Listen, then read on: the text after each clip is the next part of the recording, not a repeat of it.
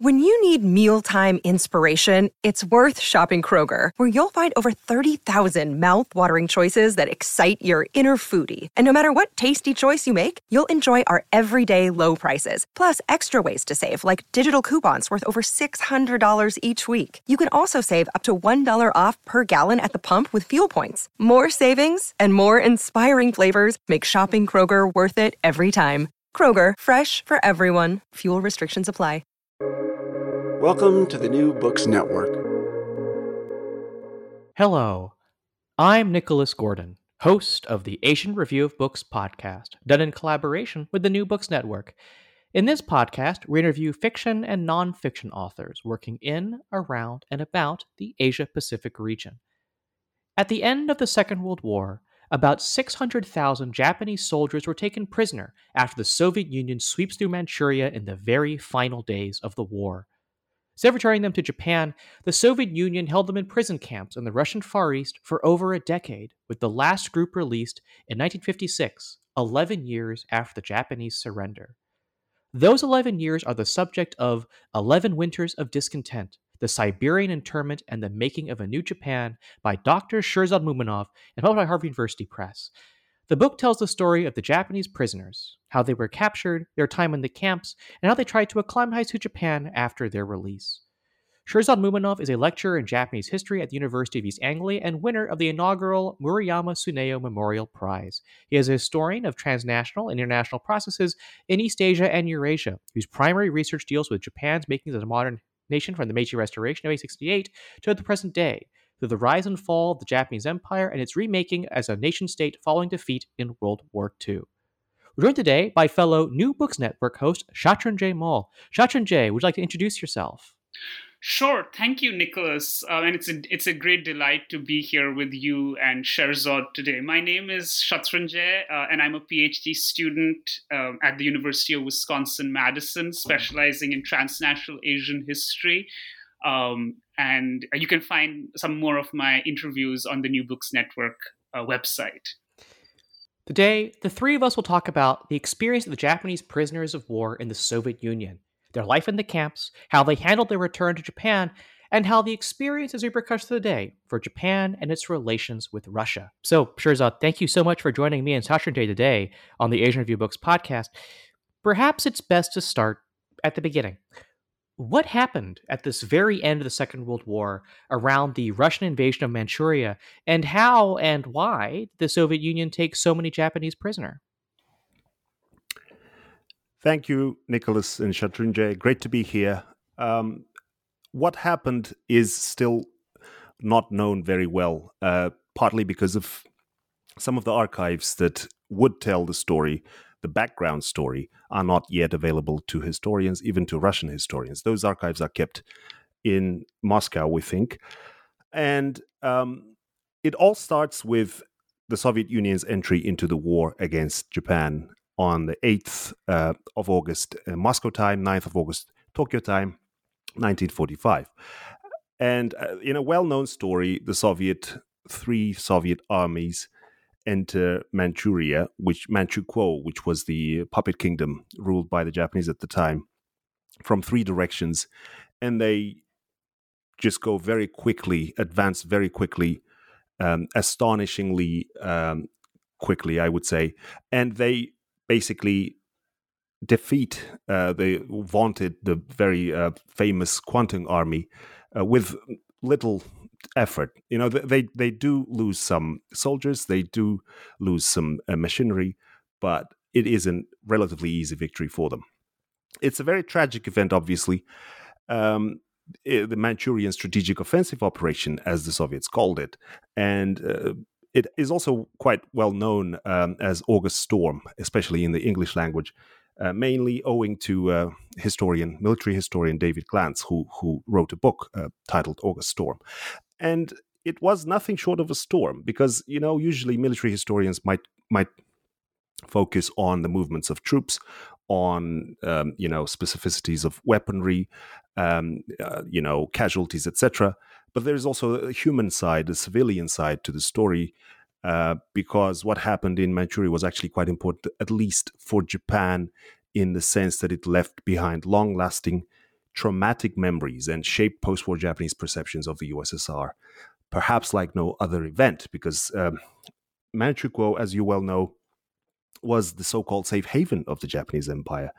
2.7 million Japanese soldiers and civilians were there at the time of the Soviet entry. So that is almost half of all Japanese abroad who were, who went out to build, to expand the Japanese Empire. And the Soviet entry was not only a story of the soldiers; it was also a story of the civilians who were caught up in this storm. However, one aspect of this history that initially drew me into this was that the tales of the soldiers specifically are not very well known. In Japan, at least, the end of Japanese Empire in Northeast Asia, the end of the so-called Manchukuo, is usually told still in popular imagination through civilian stories of women escaping with their children in tow, of civilians marching hundreds of kilometers, trying to stay away from the enemy that is quite ruthless, that looted, plundered, that raped, that was made up.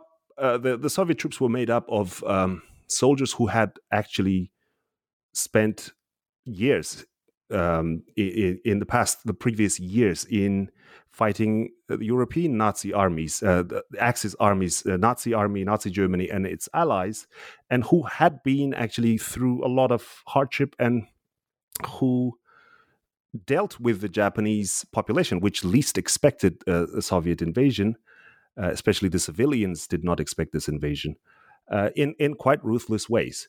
So out of this August storm grew out the Siberian internment, and it happened when the Soviets disarmed the Kwantung Army soldiers. I'm mostly, of course, talking about Manchukuo, but we shouldn't forget that it wasn't just in Manchukuo. There was also the colony of southern Sakhalin, the so-called Karafuto, Minami Karafuto in Japanese, where there were Japanese civilians and soldiers, and the Kuril Islands. So in these territories, the Soviets quickly defeated and disarmed the Japanese soldiers. Initially, there was no indication that the Soviets would take anybody to the Soviet Union. And it all changes very quickly within a matter of days. On the 16th of August, we have a document from the Soviet archives that says there are no plans to take any Japanese POWs to the Soviet Union. But exactly a week later, on the 23rd of August, Stalin signs his infamous Order 9898. SS, that was the number of the order, in which he orders to take 500,000 Japanese fit to work in the conditions of Siberia and the Far East, and to transport them to the Soviet Union. So that is my long introduction into the start of the Siberian internment. That is how initially 500,000, but then at the end of the event, over 600,000 Japanese would pass through Soviet camps, starting from 1945 and ending in 1956, although the majority would be returned to Japan by the end of 1949. There's a phrase you said that's actually a really good segue to my next question. The idea that bringing people that were fit to work, and we think about camps in Siberia, and the image is automatically one of the gulags, right? The labor camps for Soviet dissidents. Obviously, the Japanese POW camps had differences to those. They are different. They were different from other POW camps for other soldiers from the Axis, the German POWs, etc. What were the Japanese internment camps like? Did they have any other purposes, additional purposes that made them different from the gulags or the POW camps for German prisoners of war? That's a great question. Thank you. I think it's very important to locate the Japanese experiences in the broader system of camps, or I should probably say systems of Soviet camps. And I will give you some detail in trying to maybe convey the diversity of camps, but also the experiences in each of those camps or camp types, because it's important to understand Japanese experience compared to or within the larger, broader setting of Soviet Union, its labor camps at the end of the Second World War. And that's one of the contexts, one of the big settings that I locate the whole Japanese experience in the book. The other two, if I have a chance, I'll tell you more about them. So, as I said, there was a great diversity of camps and of experiences in them. Camps varied both horizontally, that basically no single camp was like another camp, and also vertically, because they were different size camps or different camps of different levels. So they were larger camp complexes with sometimes tens of camp units in them. They were isolated small camp units, geographically located a little bit farther from, let's say, lines of communication. And the number of inmates varied wildly, depending not only on camp size, but the season, geographical location, industry to which each camp was attached, any number of other factors. One big distinction I have to make, however, is the distinction between the so-called Gulag, big letter, big G Gulag, and the camps in which foreign POWs were kept. Because some works, especially in English language, use the word Gulag, the big letter Gulag, when talking about the Japanese captivity in the USSR. So you often hear that, the Japanese were in the Gulag. So that is not very accurate. If you intend to use a small letter Gulag, which is a general term that means a labor camp, then that would be okay, because camps in which the Japanese were interned were also forced labor camps. And at least from the outside, they looked a lot like a typical Soviet labor camp. However, technically, and I'm being very pedantic here, the camps for foreign POWs, of which the Japanese became the second largest group after the Germans, were not under the Gulag Directorate. So, you know, the word Gulag is quite confusing in English, because you have the big letter Gulag, which originates from the name of the directorate that looked after all these camps. And you have the small letter Gulag, which is equivalent to the word camp. So the Japanese POWs, the Germans, Hungarians, Romanians, Italians, Austrians, and many other former Axis army prisoners of war who ended up in the Soviet Union in captivity after the war were in camps which was run by a different directorate. So it was a sister directorate, you can call it, to Gulag, because it was built in the image and likeness of the Gulag, using the experience and resources, often human resources, that were used in building the Gulag itself, starting from the late 1920s. However, despite these similarities or outside similarities that you could look at a camp and you would probably not be able to tell the difference, the camp system for POWs, which was actually the directorate, is called Chief Directorate for POWs and Internees. It's a bit long, and I abbreviate it in the book as GUPVI, GUPVI in Russian. So those camps were, I argue, qualitatively different from what we know as the Gulag. The image of the Japanese toiling away in the same conditions as the Soviet political prisoners, while not inaccurate in all cases, would therefore be somewhat misleading, because both the treatment and the conditions and the outcomes, expected outcomes for the GUPVI camps, were different from the ones of the Gulag for the Soviet inmates. And what makes them different? If I can give you a very simple answer, the foreign POWs were an asset for the Soviet Union, not only in the labor that they gave to the Soviet Union, not so much, I would say, in the labor that they provided to the war-ravaged economy. And that labor was important. We have to acknowledge this. They were an important labor source, despite the fact that economically, or at least in monetary terms, it was very difficult to justify the upkeep of these foreigners. Still, Soviet Union needed hands. You know, it had lost 27 million to the war.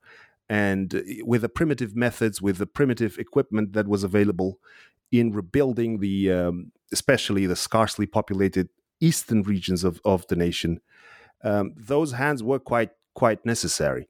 However, another big incentive for the Soviets to try and hold on to these captives, I argue, was the their utility for the Soviet interests and goals once they returned to their home countries. And as I listed some of the nationalities, specifically, of course, those interests were tied to Soviet plans for Eastern Europe, for Europe. Japan came into the picture quite late. The Japanese were the last to enter the GUPVI camp system. But once again, I'm speculating here, but this is an educated guess.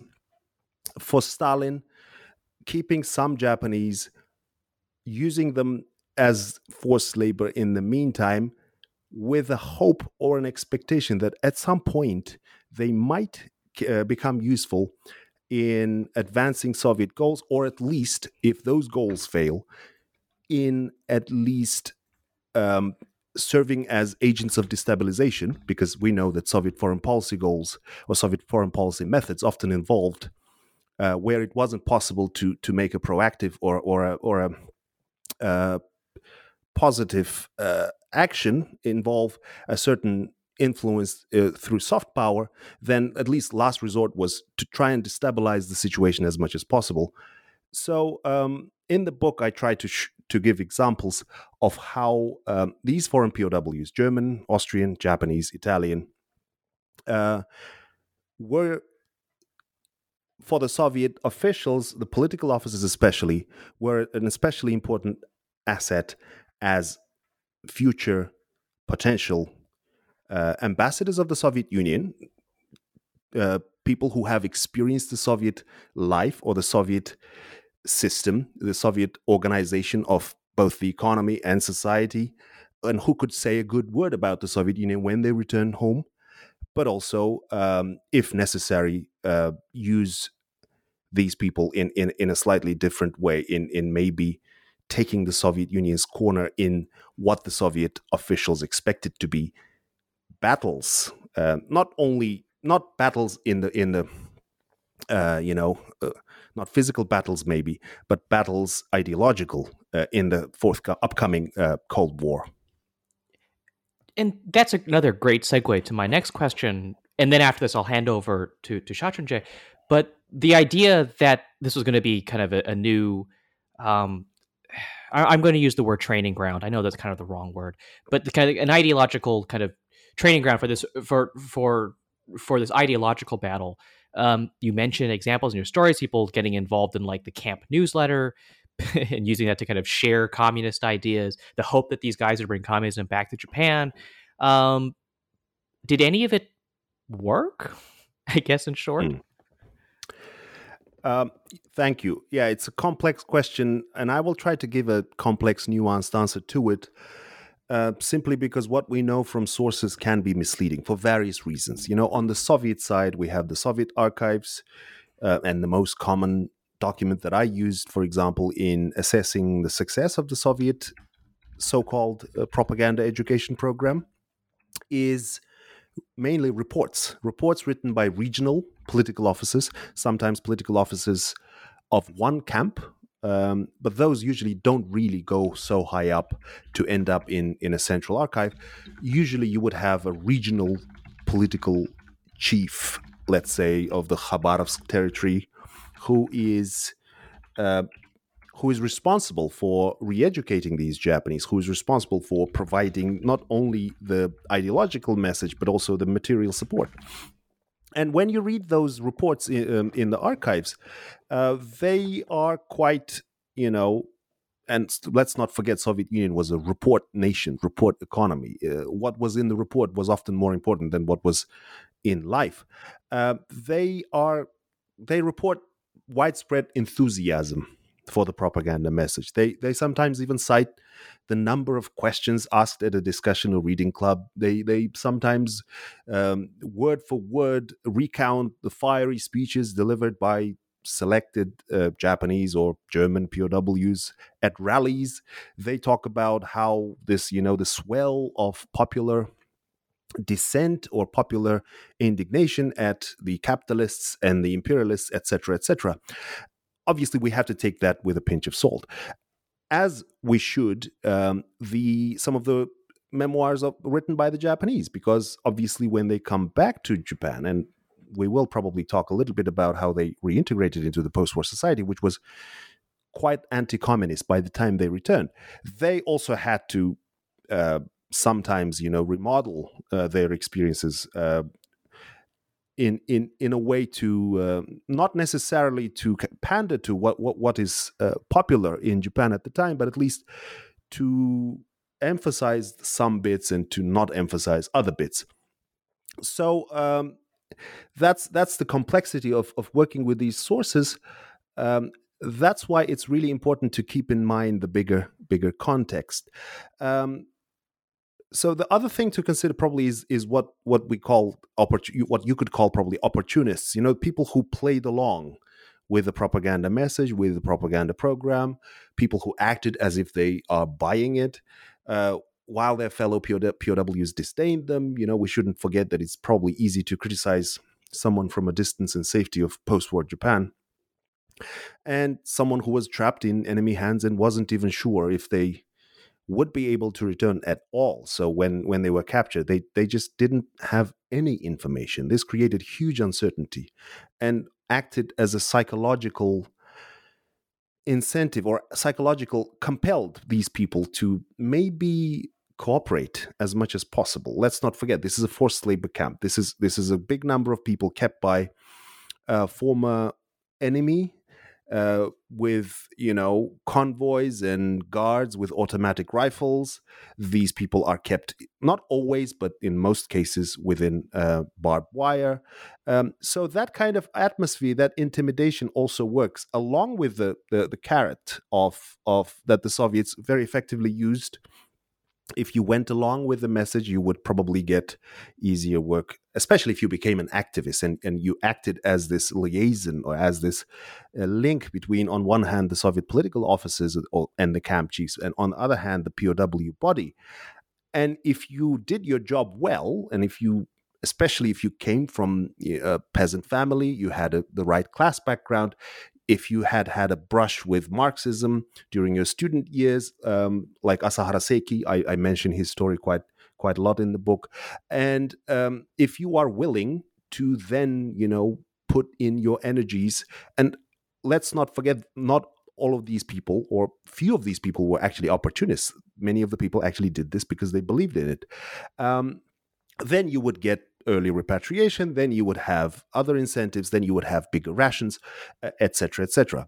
So all of these nuances and all of these difficulties of judging should still not stop us from concluding that a small number of people were actually converted into communism during their stay in the Soviet Union, and that became evident quickly. Many of the people who had even played along because they wanted to stay alive, to return home. Let's not forget, many of these people are young, unmarried men.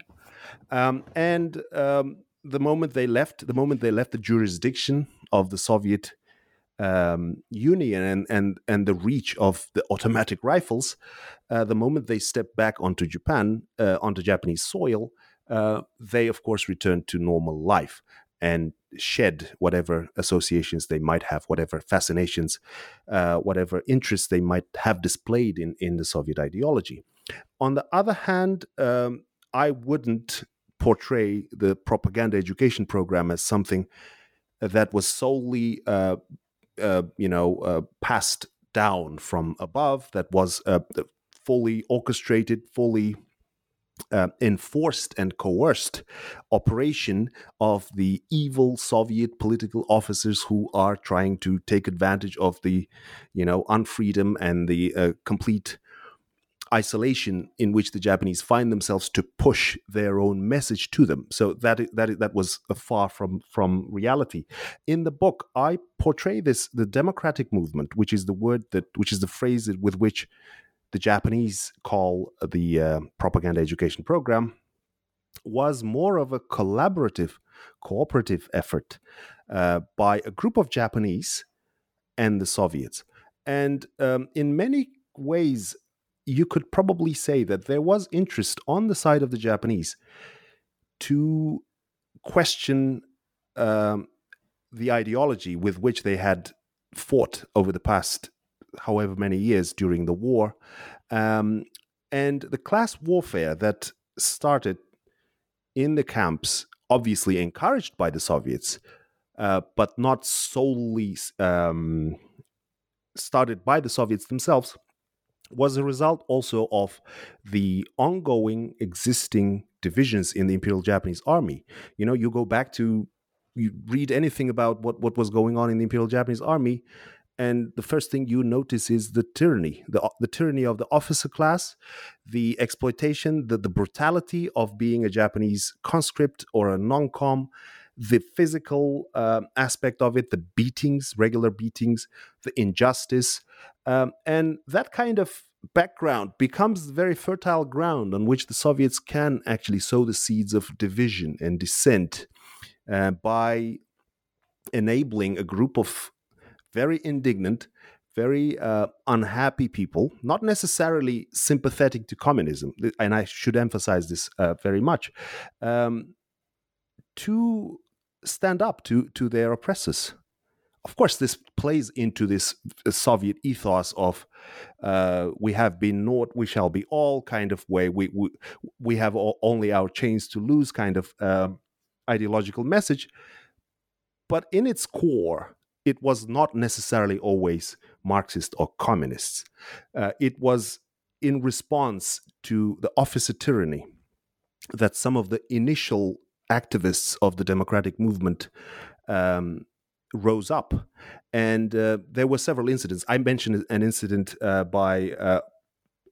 in which a former professor at Tokyo Agricultural University is beaten to death by several officers, which Asahara calls the straw that broke the camel's back, in which the Japanese, other Japanese, not officer class Japanese, but also some officers actually saw the injustice and the unnecessary cruelty of the Imperial Japanese system, the gunki, the military discipline that compelled people to be brutal, that basically divided the Japanese community even before they became divided by the Soviet efforts.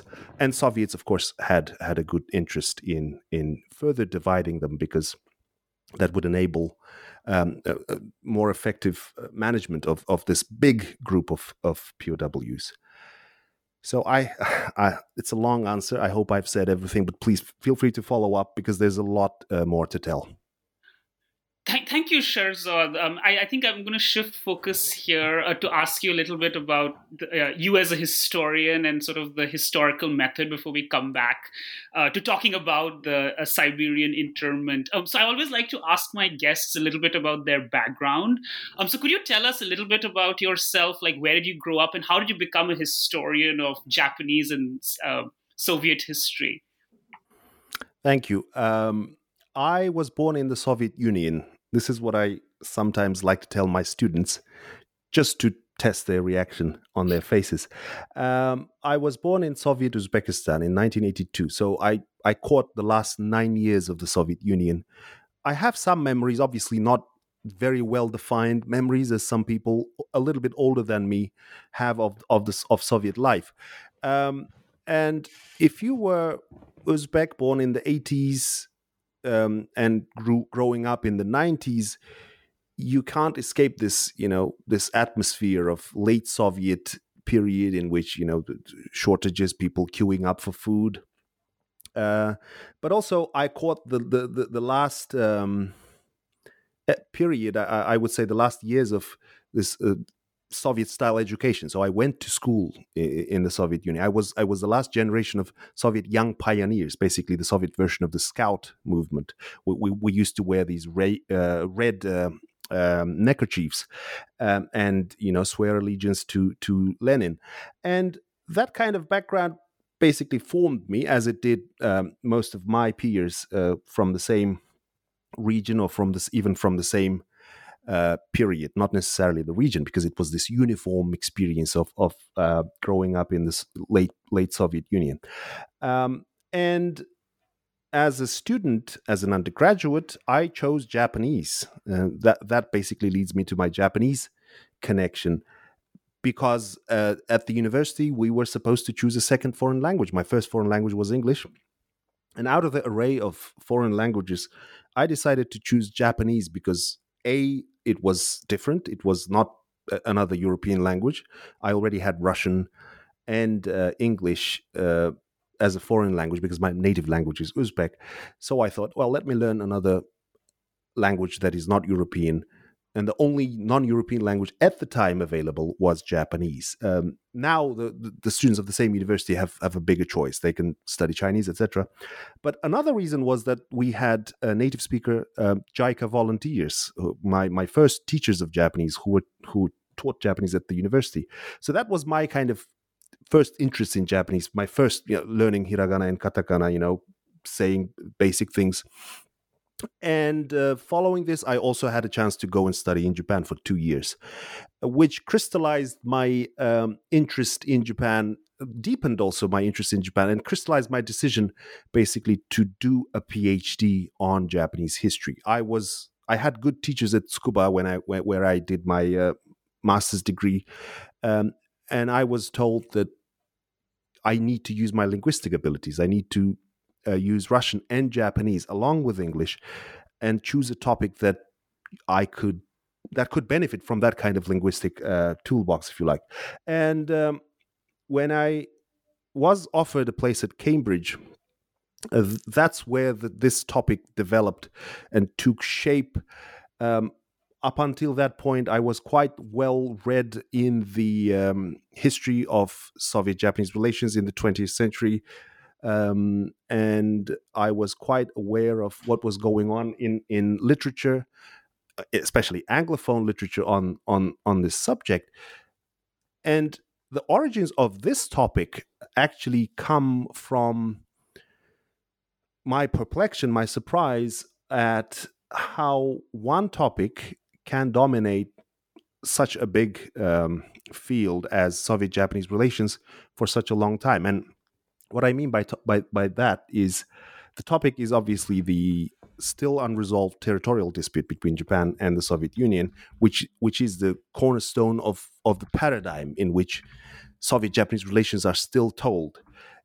I personally don't think it's as important, despite the fact that, if we set aside the latest developments for a moment, overall, Russia-Japanese relations have not really suffered much from the lack of a peace treaty. And the territorial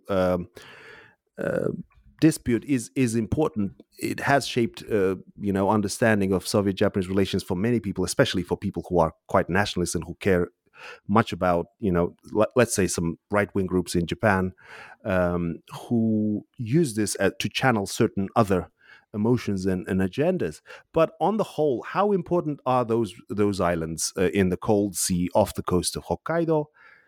I'm not very convinced, to be honest. So my surprise at the dominance of that issue led to the study of something else that exists between these two nations, but hasn't received enough attention in English. And my initial instinct was in conversations with my then academic supervisor, Professor Barack Kushner at Cambridge, was, why is nobody doing anything on this topic? And coincidentally, somebody was doing something on that topic, Professor Andrew Barchet, who later in 2013 published a very good book, The Gods Left First, on the Siberian internment. And that basically shows that since then the growing interest in the empire and legacies of the empire also pushed me or compelled me to look into not only the internment itself, but the bigger context, bigger settings in which through which I had to study the internment. You can't escape, let's say, the Japanese Empire. You can't escape the Cold War or Stalin's population displacements if you're going to study Siberian internment. But during the course of the research, you find out also that as much as these contexts are really important to understand the Siberian internment, but then in turn, Siberian internment also highlights some of the aspects of these big developments, like Japan's expansion in Asia, Japan's defeat, and the post-war remodeling of Japan as a nation state in a new light. So once again, in a very long answer, I hope I succeeded in giving you both my personal background and the background of this book. Absolutely. Thank you. And I think you were very well placed to do this research, given your multilingual background. So I'm very happy for the field of Japanese studies that you became, that you studied Japanese and became a historian of Japan. So related to that, I also had another question about sort of doing this sort of research. So major contribution of your book is its use of a multilingual archive in both Russian and Japanese, which helps piece together the transnational history of the Siberian internment. So could you tell us a little bit about the research process? What archives did you use and where did you do your research? Thank you. Great question. Indeed, this is one of the episodes in history, and there are plenty of these, which you cannot fully or comprehensively research and interpret using only sources from one place, let's say one nation, or in one language. And my original idea, once again, going back to the initial discussions that I mentioned, in which I decided to look a little bit deeper into this issue, was the Russian side, the Russian archives are completely missing from the story, despite the fact that Russian archives had been open by that time for about 20 years. So we're talking about 2011, 2012, when I started this doctoral research. And I was lucky to be selected as a participant of the so-called RATS scheme. So RATS is Russian Archives Training Scheme for British PhD students, which was very useful. Basically, a group of PhD students are taken to Moscow and walked through the process of working in Russian archives, one by one, not only the archives, but also the big library, the Russian State Library and the Historical Library. And that was the beginning of my, it was guided tour, so to say. But that was my first experience, after which I paid several other visits to the archives. And every time I went to the archives, primarily the State Archive of the Russian Federation, what we call GARF, and the Russian State Archive of Sociopolitical History, which used to be the archive of the Communist Party. Comintern archives are also there for those interested. The Institute of Marxism, Leninism archives, etc. So every time I went to Russia, I would find more than I could handle in terms of the number of sources. Of course, due to the limitations of time, living in Moscow as a graduate student is very expensive. So you have to really pace yourself. You have to plan it well ahead. But even with unlimited resources, you would probably find that there is just too much stuff that is not yet made it into Anglophone scholarship. And that was a blessing for me. But then I didn't really just want to limit myself to the Soviet archives, because once you read the archives, there are naturally the one aspect missing, an aspect that you really would like to have in your book, and that is the human aspect. Because government documents, however detailed and however interesting and revealing they might be, they are these dry and cold pieces of administrative documentation in most cases. Sometimes they're quite boring, and some you have to really be patient. So the to my luck, once again, 1980s and 1990s had seen this avalanche of literature on the Siberian internment, mainly in the shape of memoirs.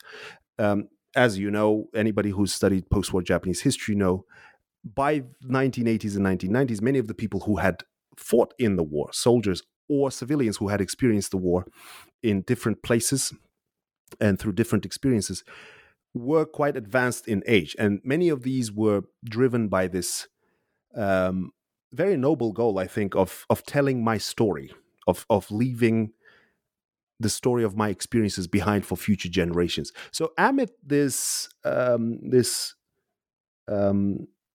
won't say fad, it was quite a popular pastime to write and try to publish your senkimono, the war stories or war experiences. A lot of Siberian internment stories came out.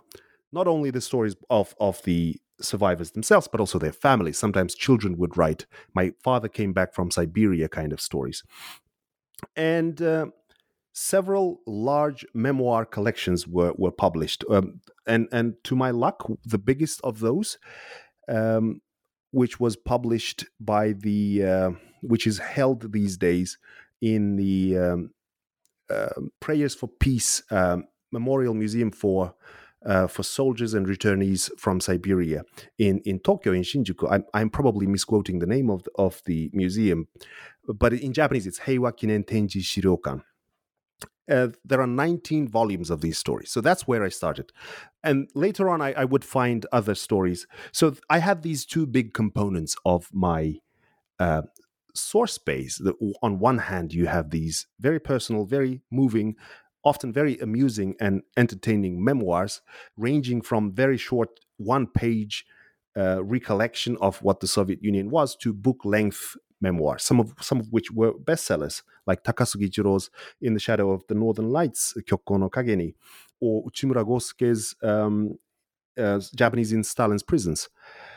So those two became the initial big source base with which I tried to write the story. But as I went along, and especially as I finished the doctoral program and tried to turn this into a book in the succeeding years, I found that this issue was a lot more than just Japanese history episode, because I went to the British archives and looking for other things, and I found that there was a big tranche of British documents, completely unexpectedly, in which you have the story of, for example, Japanese efforts to lobby the Soviet Union, to lobby the Allies, to put pressure on the Soviet Union to return the Japanese home.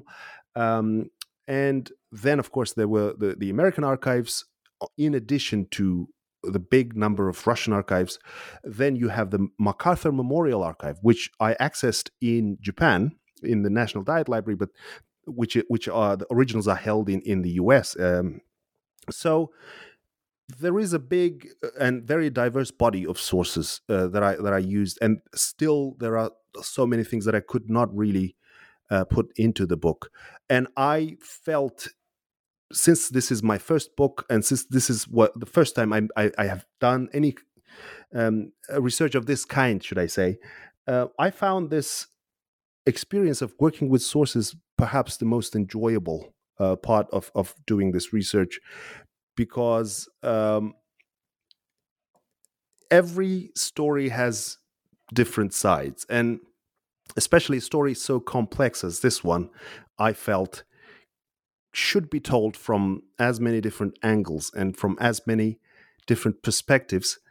And even the process of trying to uncover those perspectives and those angles is in itself often quite telling about how we write history, how we remember certain events, and how especially different agents or different groups, nation is one of those agents of history writing, sometimes even tries to control and shape the ways in which that history is written and taught. So for me, this was a very revealing experience and rewarding. Absolutely. I think the way in which you sort of combine like Russian sources with these memoirs and these Japanese sources really helped to sort of piece together this complex history of the Siberian internment of the Japanese prisoners of war.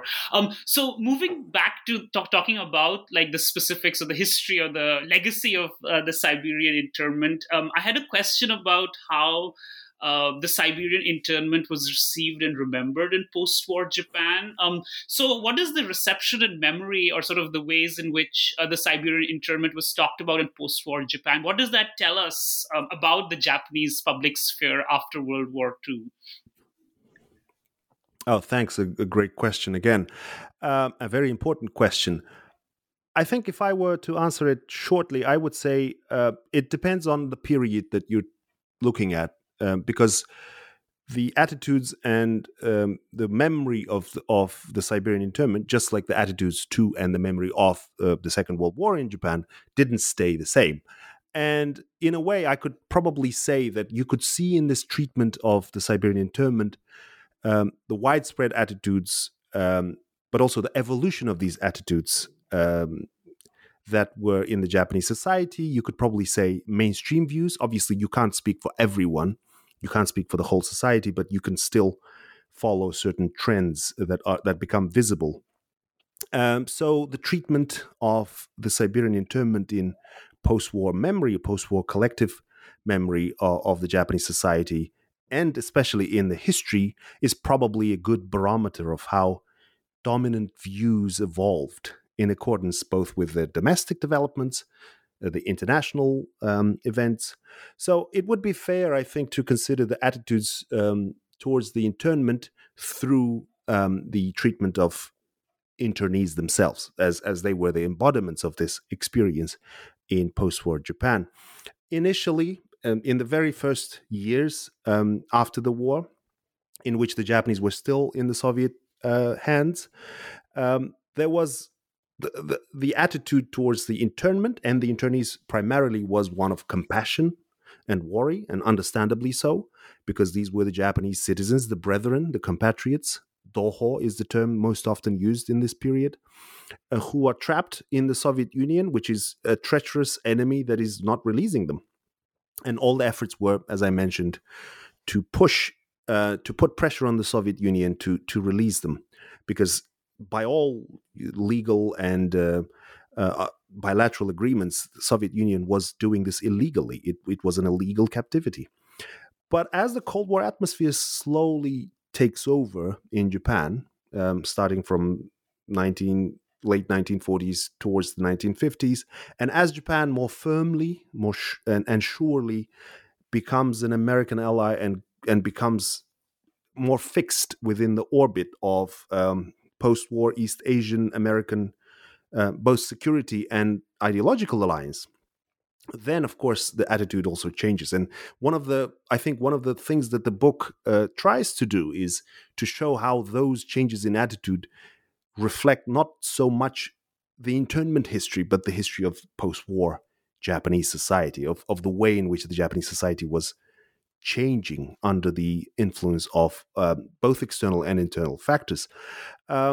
So from the brethren who had been kept by force or trapped in this foreign cold land, some of these people, some of the returnees, especially as the stories about the democratic movement, the stories about communist indoctrination, and possibly even military training start to appear in Japanese media, these brethren slowly turn into these suspicious potential soldiers of Stalin, especially after 1949, when China has become communist by that time.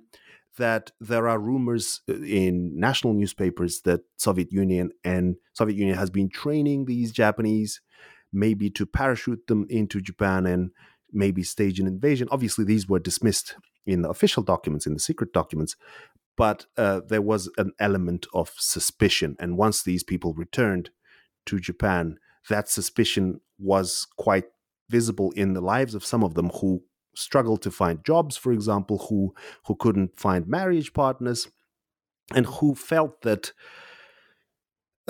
betrayed, because for a long time in a cold foreign land, they had dreamed about coming back to Japan to restarting lives, and even just enjoying a bowl of miso soup, which they had missed so badly in captivity. And to be greeted by this suspicion was quite heartbreaking for many of these people. Ultimately, I think the internment was an uncomfortable memory for post-war Japanese society, tied to which were memories of defeat and humiliation by a more superior rival. The internees, or rather the returnees from Siberia once they came back, were hardly a welcome sight in post-war Japan for this very reason, because while everybody was hoping to leave the war, the empire, and the defeat behind, and to look forward towards the future, towards a more hopeful future, you had these large numbers of former imperial soldiers, and some of them were still wearing their Imperial Japanese Army uniforms when they disembarked the repatriation ships. In the book, I argue that that's when not only the former imperial soldiers, but the empire itself comes back to Japan, that is so eager to forget the empire and to leave it behind. What was worse, some of these former imperial soldiers were chanting now the Communist International, were actually shouting slogans and saying, "This is emperor's territory, this is enemy territory." And that was something that was very difficult to fathom in such a short period of time for the Japanese society. So that was also another shock and another heartbreaking moment also for the society, because kept in this information vacuum of the Soviet Union, kept in isolation, some had turned into communists. Some had been quite willing to show their colors when they came back.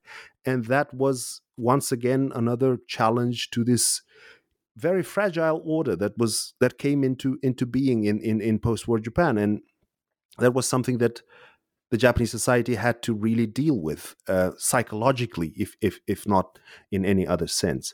As Japan moves towards a more prosperous consumerist society from the 1960s onwards, Japan is now reaccepted into the United Nations, or accepted, should I say. There was no United Nations before.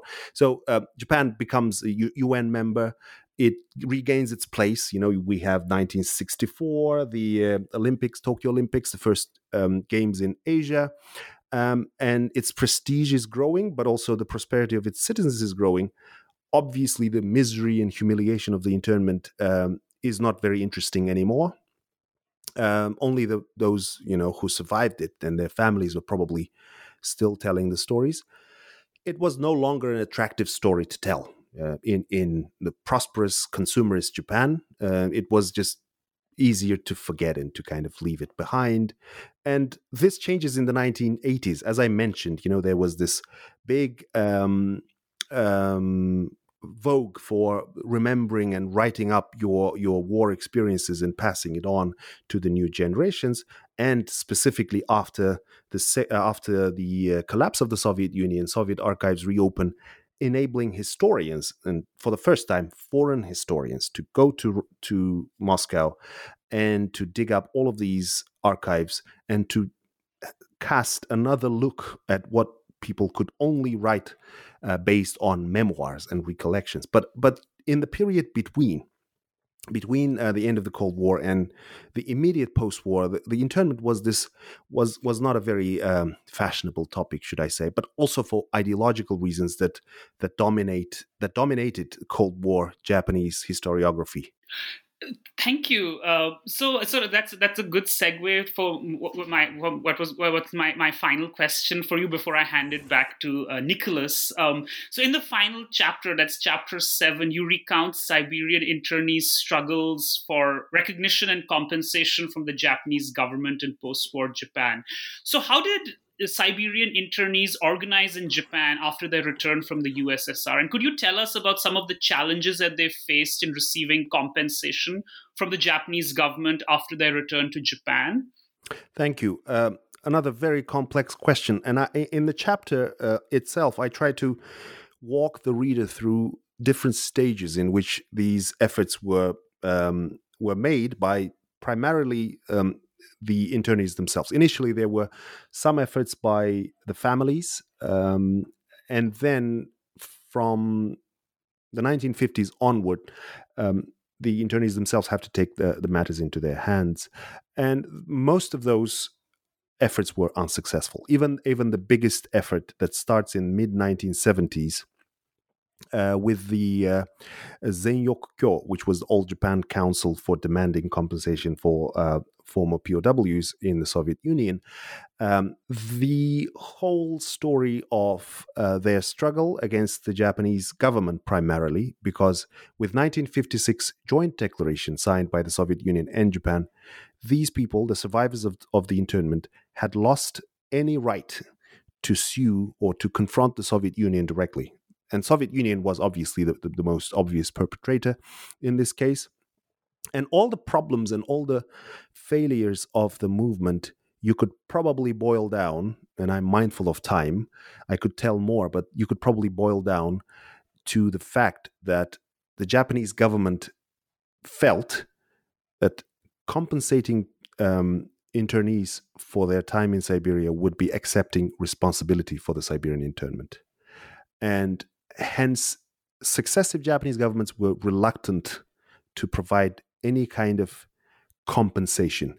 Even in 2010, when a change of government with the DPJ being elected in 2009, when there was finally political will to maybe honor these former soldiers who were in their 80s at the time with some monetary, with an amount of money, let's put it this way, the word compensation was not used. And I think it's very important for the Japanese government, from the Japanese government perspective, because you compensate someone who you owe something to.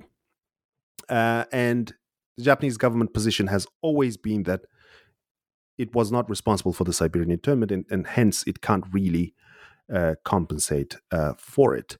Whereas some of the internees, some of the organizers of the fight, the struggle for recognition and compensation, they were always emphasizing that we were still Japanese soldiers on duty and we should be compensated for this. So once again, that's just one position. There were so many different complex approaches to this from different groups, and there were many groups which used different methods. In fact, one of the reasons for failure, I could say, was the division within even one big group that was trying to challenge and lobby the government to honor the sacrifices of the 600,000 Japanese. So there was a lot of infighting. There was never one unified front against the government. But even if had there been a unified front, it's very difficult to see that in the atmosphere of the Cold War, or also in taking into consideration the history of Japanese government attitudes to adjudication of grievances of different groups that arise from the war, it was very difficult for the Siberian internees to get any kind of legal recognition or compensation that was called compensation. What they received in 2010 is called consolation payments, isharyo in Japanese, which is a euphemistic way of saying that we acknowledge your sacrifices and we respect those sacrifices, but we will not call them compensation. So I hope this answers the question. I could tell a lot more, but Chapter 7 goes into great detail about the struggle, which unfortunately was not very successful for the internees. So I want to end our discussion by bringing in the contemporary angle. Now, obviously, we're recording this in the middle of Russia's invasion of Ukraine. Russia's place in the world, its relations with its neighbors, is now a big topic in the news. To kind of bring this over to Japan, Japan has its own territorial disputes with Russia that are itself a byproduct of the Second World War. I guess, how much does the Second World War and then the early Cold War period continue to have repercussions for Russia and Japanese relations today? How does it help us understand, you know, this relationship between these two, you know, very important countries in global politics? Thank you. It's a very complex question. And to be honest, I would be reluctant to draw any direct parallels between what's happening in Ukraine at the moment and with what happened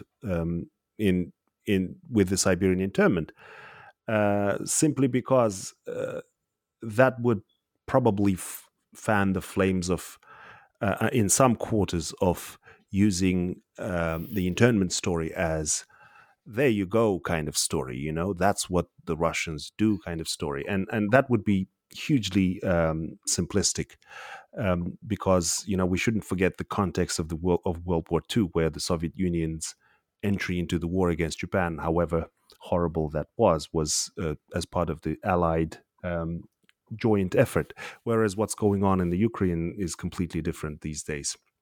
So, but you are right, I would really emphasize the importance of the Second World War, but also the two other big contexts in which I place the internment, which are the Cold War international system, which emerges from World War II, but also some of the legacies that remain unresolved or unsolved, legacies of both the Second World War and the Cold War in shaping relations, both on intergovernmental and intersocietal relations, and perceptions in different parts of the world about Russia, about the Soviet Union. But if you are very specific in these two nations mutually about one another, and I'm happy to give you a brief overview of how the internment, what role internment and its memory plays in this respect. So I already talked critically about the territorial dispute. While it is legally very important because it means that Soviet Union and its successor Russia on one hand and Japan on the other hand have not yet signed a peace treaty, so they have re-established diplomatic relations in 1956. They have been cooperating in every imaginable sphere. I mean, once again, to set aside what the sanctions that have been very recently imposed on Russia, the relations have developed quite well. You know, you could probably say that, looking at least at the economic side of things. So that in itself might be important on paper, at least in the sense that these countries are at least on paper still at war.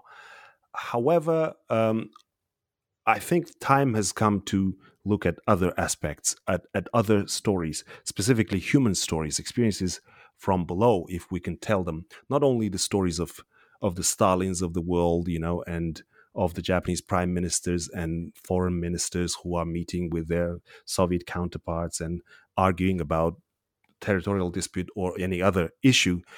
History is much richer and much more interesting in that. And I think one of the reasons why we keep going back to these intergovernmental, seemingly big disputes and disagreements is in itself a legacy of the Cold War, in which we would talk about two main superpowers, and everybody else was secondary, in which we would really frame every issue or every historical episode within the national framework, because that's what mattered. It mattered which nation you belonged to, and it also mattered because on top of the national framework, you also had this bipolar framework, and your nation's place within either one of the camps or as a non-allied nation often would, you know, lead to certain ways in which you looked at the world, or you were taught the history of the world, and you even imagined the future. So the legacies of World War and Cold War are especially important in our thinking, and they are there whether we want it or not. And I would really like to look at this issue as something that is that is slightly different from what we are used to reading or we are used to talking about when we talk about the Cold War. And in a way, within the bilateral relations, even between the governments, the issue has become exactly that. It has become this sad chapter or sad story of something that was unfortunate, something that was the responsibility of perhaps both sides, although this is rarely acknowledged in history, and something that should be honored or remembered with sadness. And I think for me, the best manifestation of this is if we have to stick to the politicians, the tradition that former Prime Minister Abe Shinzo started. So every time Abe visited the Eastern Economic Forum in Vladivostok, which was an area where a lot of Japanese were kept during the internment, he would go and visit the memorials where at the graves of these Japanese. So this was not something that was heavily politicized by both sides, although they could if they wanted. And I even as a critic of, for example, Abe's government and its decisions, or as a critic of Russian governments, you could still acknowledge the fact that unlike some of the unresolved issues that still remain between the two nations or governments, there is an understanding that some unfortunate bits of history deserve our study and deserve our attention, but we should not use each of these issues in the service of the nation. So I think in that respect, and I hope that my book also sheds light on not only the internment itself, but also the broader processes in which nations or other forms of community, a nation for me is just one dominant form of community, resort to history in achieving certain goals, and how our knowledge of history is often then limited without our own knowledge, without our own consciousness of it, by these efforts or by these attempts to write history in a certain way, or to remember the past in a certain way. And I hope that my book will help to diversify what's available and to diversify the ways in which we consider the complex tectonic changes through which Japan became a post-war nation state, but not just Japan, but also East Asia and the broader world, in which any nation state was rebuilt, its borders redrawn, its identities reimagined, following one of the most deadliest, perhaps the deadliest conflict, and I hope it stays that way, of World War II. Thank you. So with that, thank you for listening to our interview with Shirzod Muminov, author of 11 Winters of Discontent, The Siberian Internment and the Making of a New Japan. A few final questions for you, Shirzod, actually. Where can people find your work, and what's next for you? Thank you. You can order the 11 Winters of Discontent from Harvard University Press website. You can just Google 11 Winters Harvard, and you will probably find that page from your search results. My other work, or my biography, can be found on my professional website, which is muminov.net, muminov.net. And what next question? It's a good question. As you know, over the past 2 years, research, especially research on the ground, and in my case, it's research in Japan, has been very difficult, if not impossible. And some of the research ideas that I have in mind have been waiting for that day in which we can travel to Japan. Obviously, another aspect of my research concerns Soviet Union, and travel to Russia at this moment is even more difficult, if not impossible. So, but I have interesting ideas, interesting for me at least. One of the aspects of Japan's remaking, as I mentioned, as post-war nation, is the legacies that it inadvertently left in its imperial outposts. And one of those imperial outposts is the island of Sakhalin, And the southern part of that island for 40 years was kept by the Japanese, was officially a Japanese colony in Minami Karafuto, southern Sakhalin. And when handed over to the Soviets in 1945, it was perhaps the most unique of all the areas from which the Japanese were taken into the Soviet Union, in the sense that it was a Japanese territory which changed hands and suddenly became Soviet territory after the war. And I'm very interested in the Sovietization of that area, of all the efforts from the Soviet side and some cooperation from some of the local Japanese who had to remain for some time, and not just Japanese ethnically, Japanese imperial subjects, among whom there were about 20,000, 23,000 to be precise, ethnic Koreans who had been either traveled themselves or taken by different imperial agencies to colonize and to develop those areas, that develop the abundant resources of southern Sakhalin, the coal and oil and fisheries and many other resources. And that is one of the projects that I'm really thinking about, without being able to actually go to either Sakhalin or to Japan.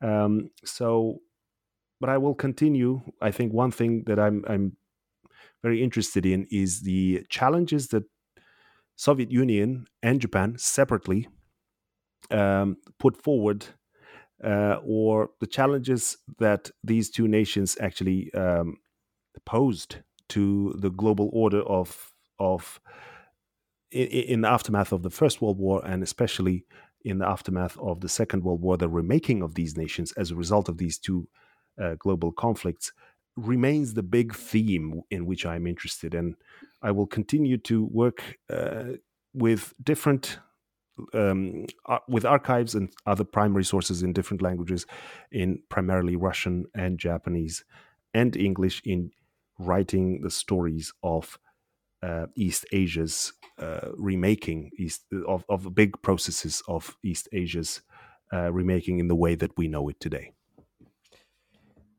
So you can follow me, Nicholas Gordon, on Twitter at @NickRIGordon. That's NickRigordon. You can go to asianreviewbooks.com to find other reviews, essays, interviews, and excerpts. Follow on Facebook or on Twitter at @BookReviewsAsia. That's reviews plural. And you can find counter author interviews at the New Books Network at newbooksnetwork.com. Shatrunjay, where can people find you?